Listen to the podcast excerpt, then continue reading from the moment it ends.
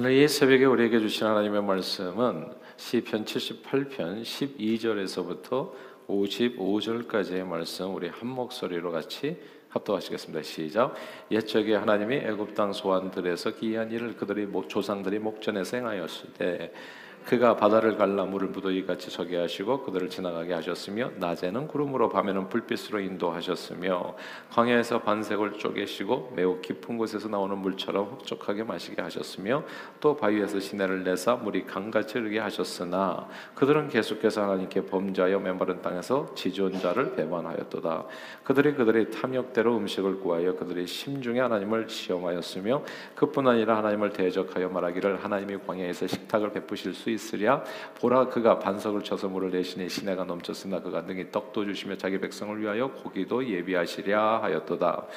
그러므로 여호와께서 듣고 노하셨으며 야곱에게 불같이 노하셨고 또한 이스라엘에게 진노가 불타올랐으니 이는 하나님을 믿지 아니하며 그의 구원을 의지하지 아니한 때문이로다. 그러나 그가 위에 궁창을 명령하시며 하늘문을 여시고 그들에게 만나를 비같이 내려 먹이시며 하늘 양식을 그들에게 주셨나니 사람이 힘센 자의 떡을 먹었으며 그가 음식을 그들에게 충족히 주셨도다.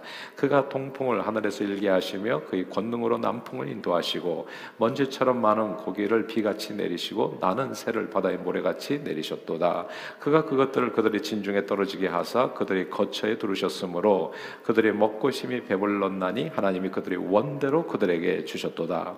그러나 그들이 그들의 욕심을 버리지 아니하여 그들의 먹을 것이 아직 그들의 입에 있을 때에 하나님이 그들에게 노염을 나타내사 그들 중 강한 자를 죽이시며 이스라엘의 청년을 쳐 엎드려뜨리셨도다. 이러함에도 그들은 여전히 범죄하여 그의 기이한 일들을 믿지 아니하였으므로 하나님이 그들의 날들을 헛되이 보내게 하시며 그들의 횟수를 두려움으로 보내게 하셨도다. 하나님이 그들을 죽이실 때 그들이 그들에게 구하며 돌이켜 하나님을 간절히 찾았고 하나님이 그들의 반석이시며 지존하신 하나님이 그들의 구속자이심을 기억하였도다. 그러나 그들이 입으로 그에게 아첨하며 자기 혀로 그에게 거짓을 말하였으니 이는 하나님께 향하는 그들의 마음이 정함이 없으며 그의 언약에 성실하지 아니하였으로다. 오직 하나님은 긍휼 하심으로 죄악을 덮어주시며 멸망시키지 아니하시고 그의 진노를 여러 번 돌이키시며 그의 모든 분을 다 쏟아내지 아니하셨으니 그들은 육체이며 가고 다시 오지 못하는 바람임을 기억하셨습니다. 그들이 광야에서 그에게 반항하며 사막에서 그를 슬프시게 함이 몇 번인가 그들이 돌이켜 하나님을 거듭거듭 시험하며 이스라엘이 거룩하신 이를 노엽게 하였도다. 그들이 그의 권능의 손을 기억하지 아니하며 대적에게서 그들을 구원하신 날도 기억하지 아니하였도다.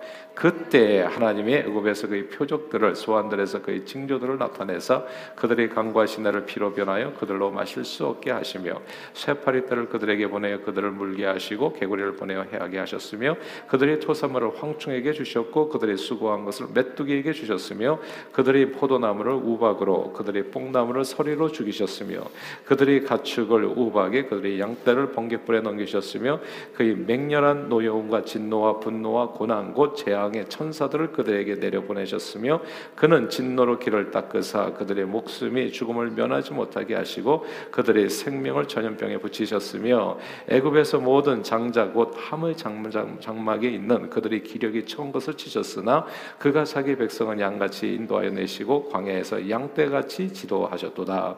그들을 안전히 인도하시니 그들은 두려움이 없었으나 그들의 원수는 바다에 빠졌도다. 그들을 그의 성소의 영역 곧 그의 오른손으로 만드신 산으로 인도하시고 또 나라를 그들의 앞에서 쫓아내시며 줄을 쳐서 그들의 소유를 분배하시고 이스라엘의 지파들이 그들의 장막에 살게 하셨도다. 아멘.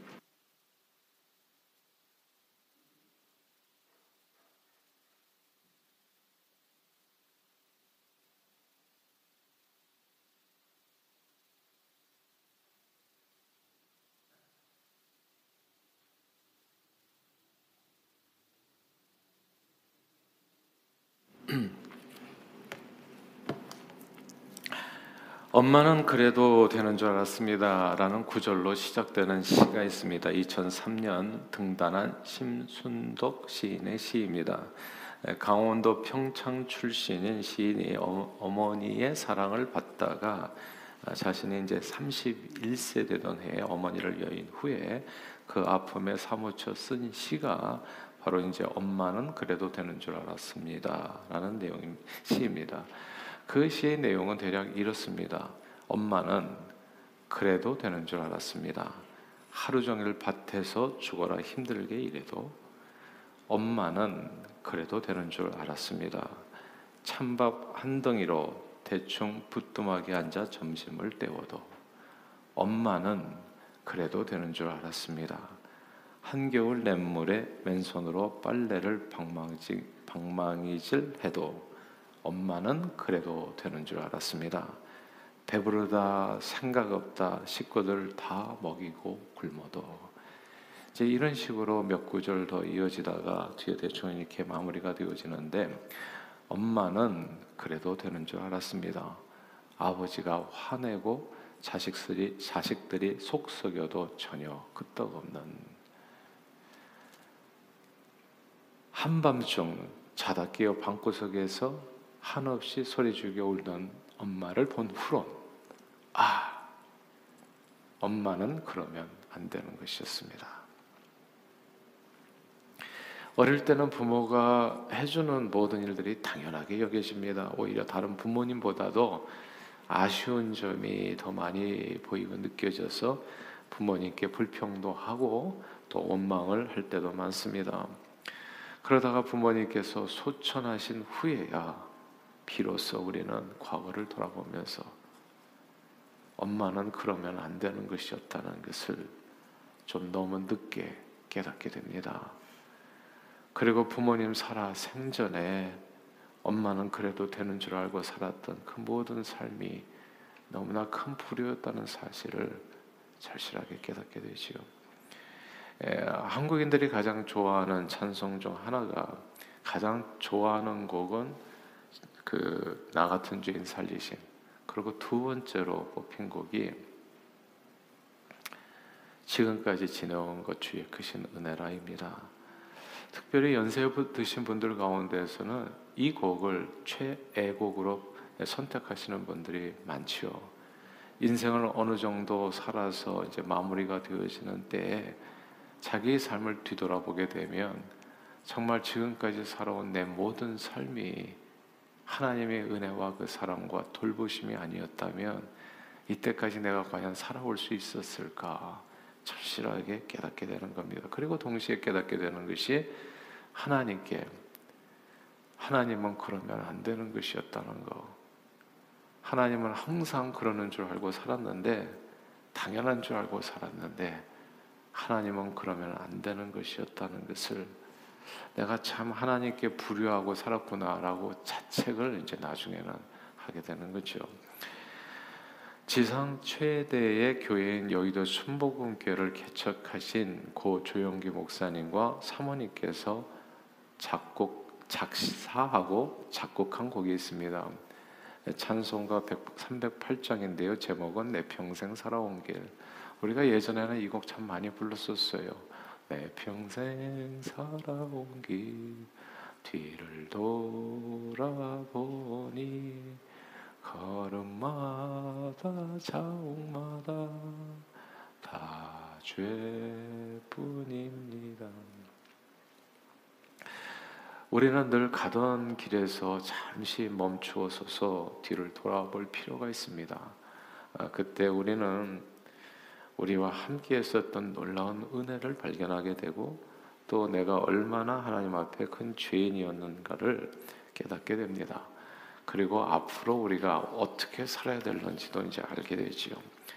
오늘 시편 78편의 내용이 그런 내용입니다. 뒤를 돌아보는 내용이에요. 시인이 잠깐 멈추어서서 과거 하나님께서, 정말 하나님은 그래도 되는 줄 알고 지금까지 살았는데 우리가 너무나 하나님의 마음을 속썩이고 하나님의 마음을 아프게 한 그 많은 경험들이 있었다는 것. 과거 하나님 앞에서 이스라엘 백성들을 이렇게 돌아보니까 내 평생 살아온 길 뒤를 돌아보니 걸음마다 자옥마다 다 죄뿐이었다는 그 사실을 깨닫고 이제 고백하는 그런 내용이죠. 오늘 본문 한번 40절을 같이 한번 읽어볼까요? 40절입니다. 시편 78편 40절 시작. 그들이 광야에서 그에게 반항하며 사막에서 그를 슬프시게 함이 몇 번인가. 아멘. 과거를 돌아보니까 정말 하나님은 그래도 되는 줄 알았는데 그러면 안 되는 분이셨어요. 이스라엘 백성들은 하나님께서 놀라운 구원과 자유를 주셨음에도 불구하고 끊임없이 하나님을 시험하고 대적하고 불평하고 원망하면서 하나님의 마음을 슬프게 했습니다. 물이 없다고 먹을 것이 없다고 고기가 없다고 거듭거듭 하나님을 시험하고 원망했습니다. 여러분들은 어떠세요? 하나님 앞에 감사를 많이 하는 편인가요? 늘 불평하는 편인가요? 기도할 때도 어떠십니까? 감사 기도를 하시고 또 다른 기도를 하시는 편인가요? 항상 앉으면 항상 이것도 부족하고 저것도 부족하고 어떤 기도가 더 많으시냐고요? 하나님께서는 너무너무 많이 주셨는데도 불구하고 우리는 때로 정말 하나님의 은혜를 너무나 쉽게 잊어버릴 때가 많아요. 엄마는 그래도 되는 줄 알았다고요. 하나님은 우리가 늘 이렇게 원망하고 불평해도 되는 줄 알고 사는 사람들이 생각보다는 많은 겁니다. 그럼에도 불구하고 오늘 본문에 보면 하나님께서는 그 모든 요구를 다 들어주시고 베풀어 주시죠. 그래도 감사치 않았습니다. 엄마는 당연히 그래도 되는 것처럼 하나님은 당연히 그러셔야 되는 것처럼 우리는 그렇게 생각하고 살아왔어요. 과거를 돌아보니까 그렇게 불평하고 원망하고 오늘 본문에 얘기하는 것처럼 하나님을 시험하고 대적해도 하나님께서는 늘 화내고 속썩이는 이스라엘 백성들을 크신 사랑으로 인도해 주셨습니다. 52절 말씀이에요. 52절 말씀 같이 한번 읽어볼까요? 시작. 그가 자기 백성은 양같이 인도하여 내시고 광야에서 양떼같이 지도하셨도다. 아멘. 자기 백성을 양같이 인도하셨다. 주님은 선한 목자가 되셔서 이스라엘 백성들이 아무 부족함이 없도록 시냇 물가로 푸른 초장으로 저들을 인도하시고 사망의 음침한 골짜기에서도 지켜주시고 보호해 주셨고 그리고 원수 대적의 칼날에서 저들의 생명을 구원해 주셨습니다. 가나안 땅까지 이르게 해주셨죠. 지금까지 지내온 것 돌아보니까 다 하나님의 은혜였습니다. 이렇게 하나님께서 은혜를 베푸시고 이렇게 붙들어 주셨던 데에는 주님께서 원하시는 건 딱 하나예요. 이제 감사죠. 사실 이렇게 저도 부모가 돼서 이제 나이 들어 가면서 부모의 입장에서 도대체 원하는 게 뭔가 자식들에게 원하는 거 별로 없어요. 그냥 자식들이 감사? 그러니까 그때는 정말 행복해지더라고요. 아, 부모님께서 자기네들에게 베풀어 주신 그 은혜가 뭔지를 부족했지만 많이 모자라지만 더 못해줘서 안타깝고 미안하지만 그럼에도 불구하고 부모님이 역량 속에서 최선을 다했다는 그 사실을 알아주면은 그거 하나만으로 그냥 행복해지더라고요. 그럼 우리 하늘 아버지는 뭐겠어요?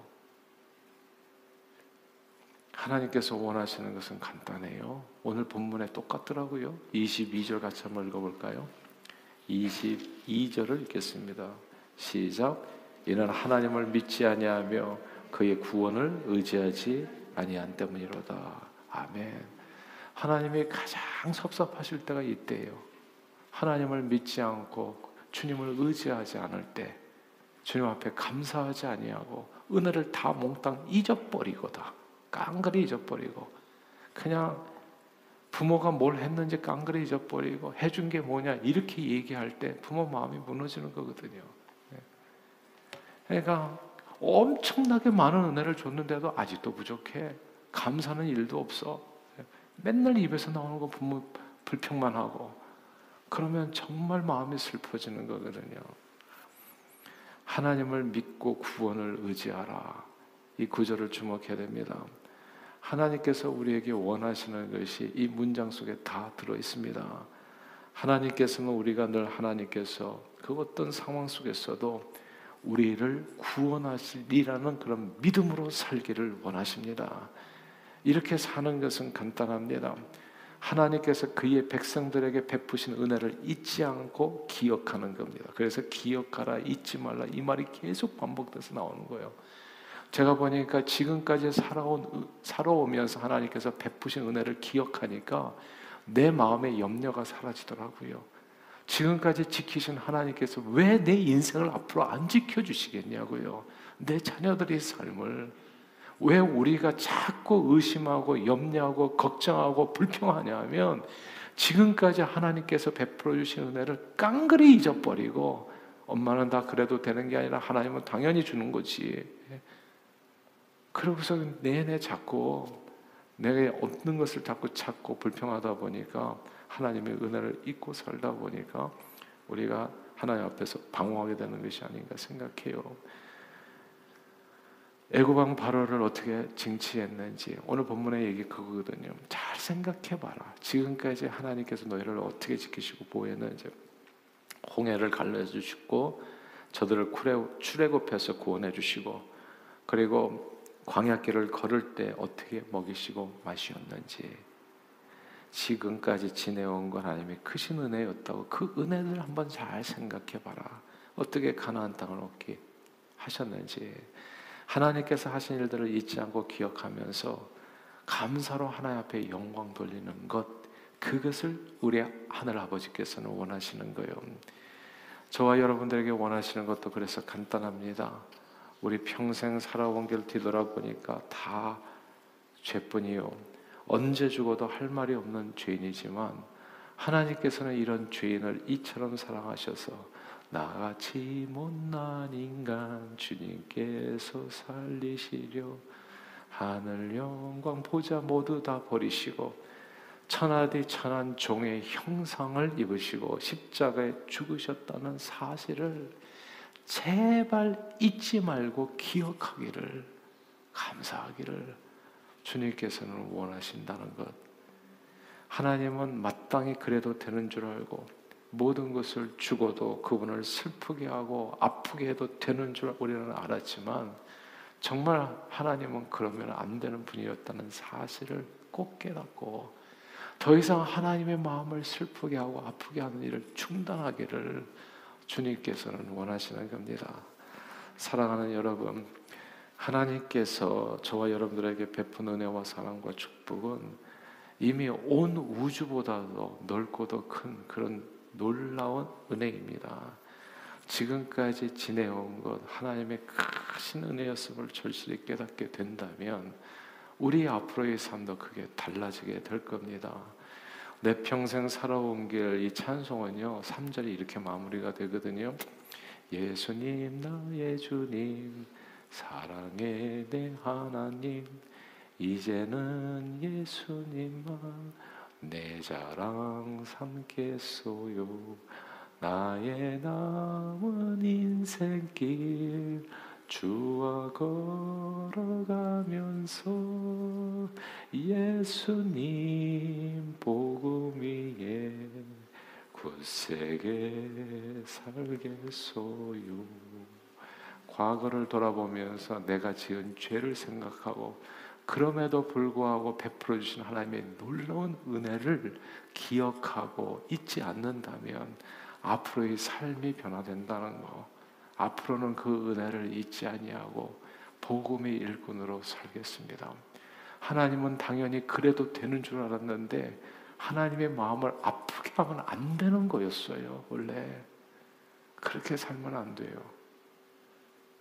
저는 주님의 은혜를 알고 나서 술, 담배 같은 거 다 끊어버렸어요. 치사하더라고. 정말 하나님의 마음을 아프게 하고 살고 싶지가 않아요. 이제는 왜 내가 보니까 왜 끝까지 부모 속을 썩이고 사냐. 그 불효자들 공통점이 있더라고. 아직도 부모의 은혜를 몰라. 부모의 은혜를 모르는 사람은 철이 안 들더라고요. 나이가 50이든 60이든 철이 안 들더라고. 사람이 변화되지는 않더라고. 부모가 얘기하잖아요. 술, 담배 끊으라고. 안 끊어. 정신 못 차렸어 끝까지. 그러니까 이게 아무것도 중요한 게 없어요. 정말 제가 얘기하잖아요. 그냥 올인이 하나님 앞에서는.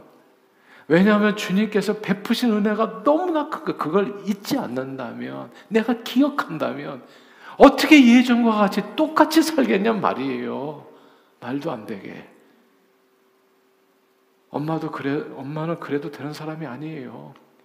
그러면 안 되는 거예요. 하나님의 마음을 슬프게 해서는 안 돼요. 정말 복음을 전하는 저 여러분들이 되시기를 바라요. 삶을 다 들여서 말씀에 따라 진실하고 정직하고 순종하면서 살아갈 수 있기를 소원합니다. 정말 주님께서 원하시는 그 길을 하는 거예요. 섬기며 살고요, 사랑하며 살고, 용서하며 살고.